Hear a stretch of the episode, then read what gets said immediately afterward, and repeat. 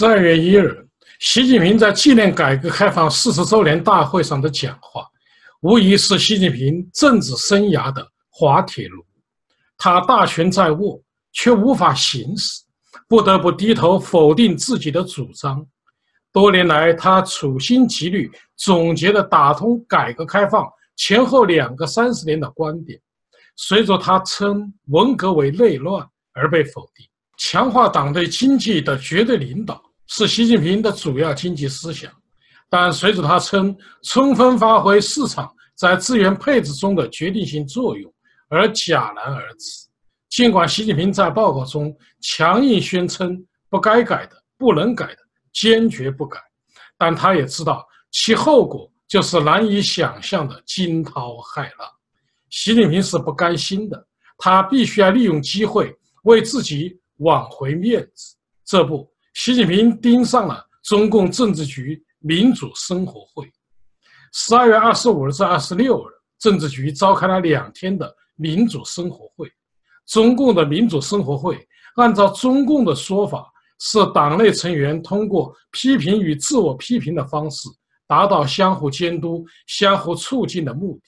经常被称为洗澡、出汗和照镜子。但由于批评与自我批评违背人性，不仅不能解决矛盾，相反会造成加深隔阂和误会的反效果。卢某国有企业的党委书记与总经理长期不和，在民主生活会上，党委书记批评总经理贪财、爱占小便宜、目光短浅，而总经理一怒之下批评董事长好女色，与漂亮女员工啊乱搞男女关系。禽兽不如。后来，党委书记开除了总经理的党籍，总经理啊也开除了党委书记的厂级。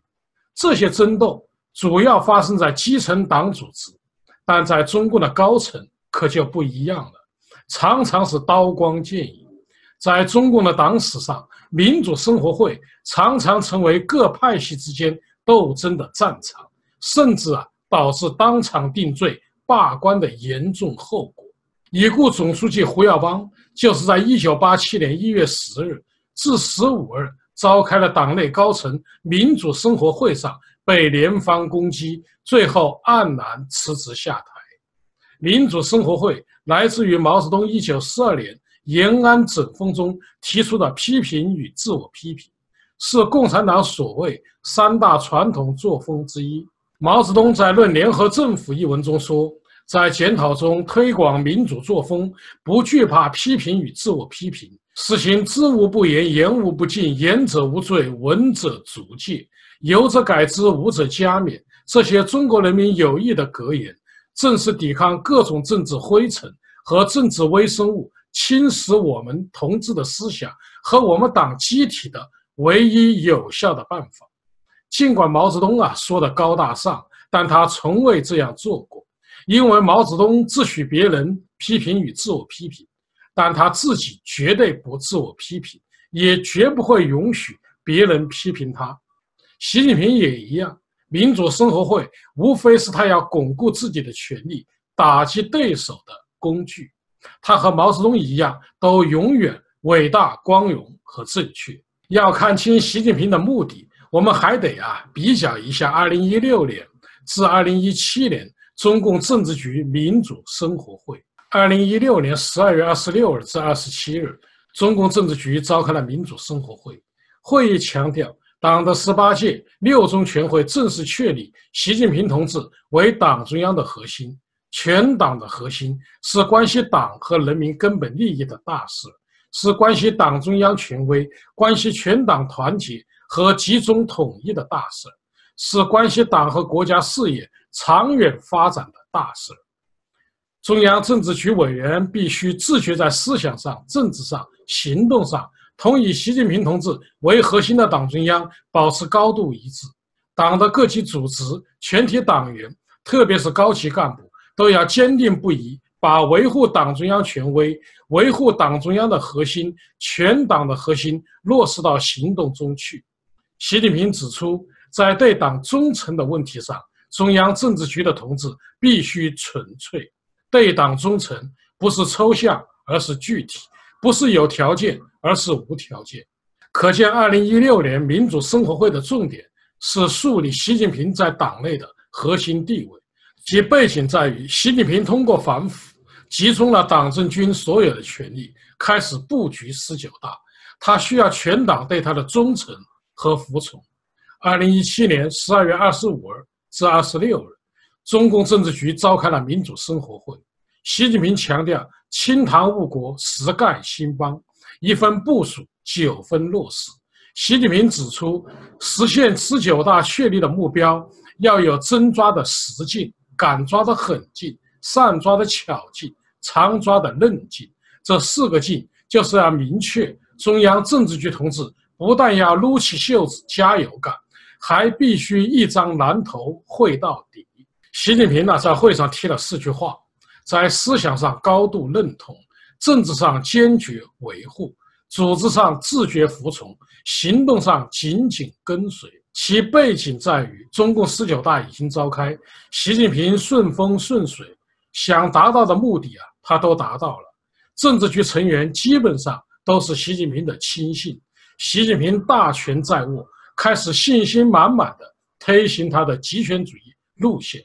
他需要政治局委员和他保持一致，成为他的马前卒。而今年的民主生活会则不同，因为习近平的政治倒退已经招致内忧外患、天怒人怨，党内政治精英、商业精英和知识精英以及红二代均与他反目，习近平的权威受到了前所未有的挑战。十二月二十五日至二十六日的民主生活会，重点是检讨民主集中制。这一次会议透露出不同寻常的信息。第一，习近平的政策遭遇挫败，迫于党内的压力，不得不检讨民主集中制问题。十一月二十四日，湖南举行纪念刘少奇诞辰一百二十周年座谈会上，刘源说：“教训比经验更加宝贵，我们要深刻汲取，维护好民主集中制，加强和维护党内团结，绝不让历史的悲剧重演。”可见。党内高层对习近平的个人独裁不满，认为习近平正在重蹈文革的覆辙，呼吁政治局检讨民主集中制问题。第二，习近平不服气、不认错，要一条道走到黑。习近平认为，党的十八大以来，党中央各项决策都严格执行了民主集中制，都充分发挥了党内民主，都是经过深入调查研究。广泛听取各方面意见，进行反复讨论而形成的。习近平是在告诉党内各派政治势力，他的政策主张没有错，也不会有任何改变。第三，要求政治局委员效忠，震慑党内各派势力。会议强调，维护习近平党中央的核心、全党核心地位，维护党中央权威和集中统一领导。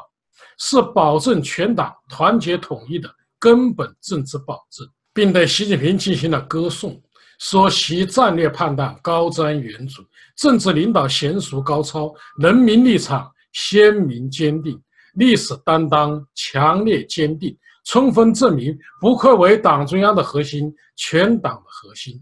综上所述，习近平在遭遇政治挫败后，他借民主生活会要警告政治局委员。提醒他们，他们的权利源于他的赐予，以及他们的贪腐和家属子女威胁他们必须效忠自己。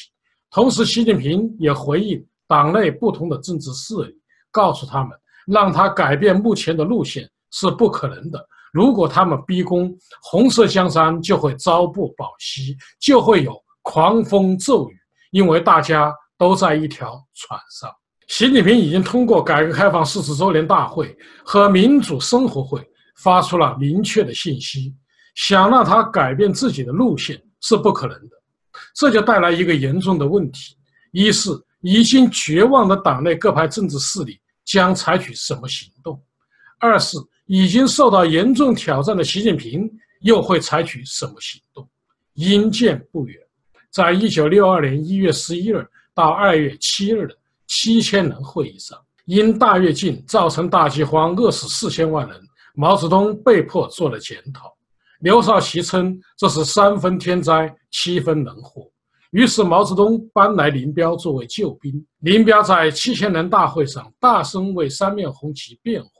直言现在的困难恰恰是由于我们很多事情没有按照毛主席的指示去做而造成的。如果按毛主席的指示去做，都听毛主席的话，那么困难就会小得多。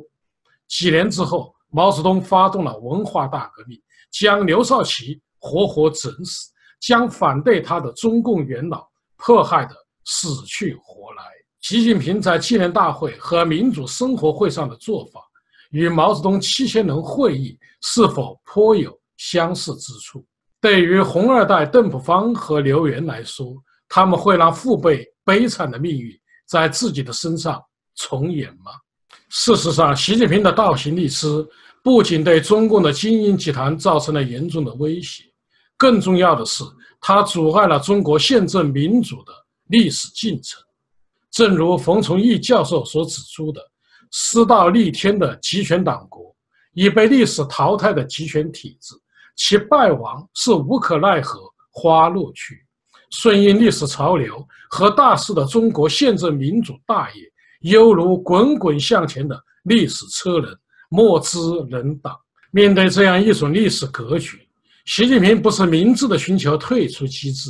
不是华丽转身、顺水推舟以将功赎罪，而是鱼丸至极的螳臂挡车，企图无限期的延长集权党国的寿命。除了加重他们的罪孽和中国转型的代价，终将徒增笑料，辛劳日作。好，各位观众朋友，今天的节目到此，感谢您的收看。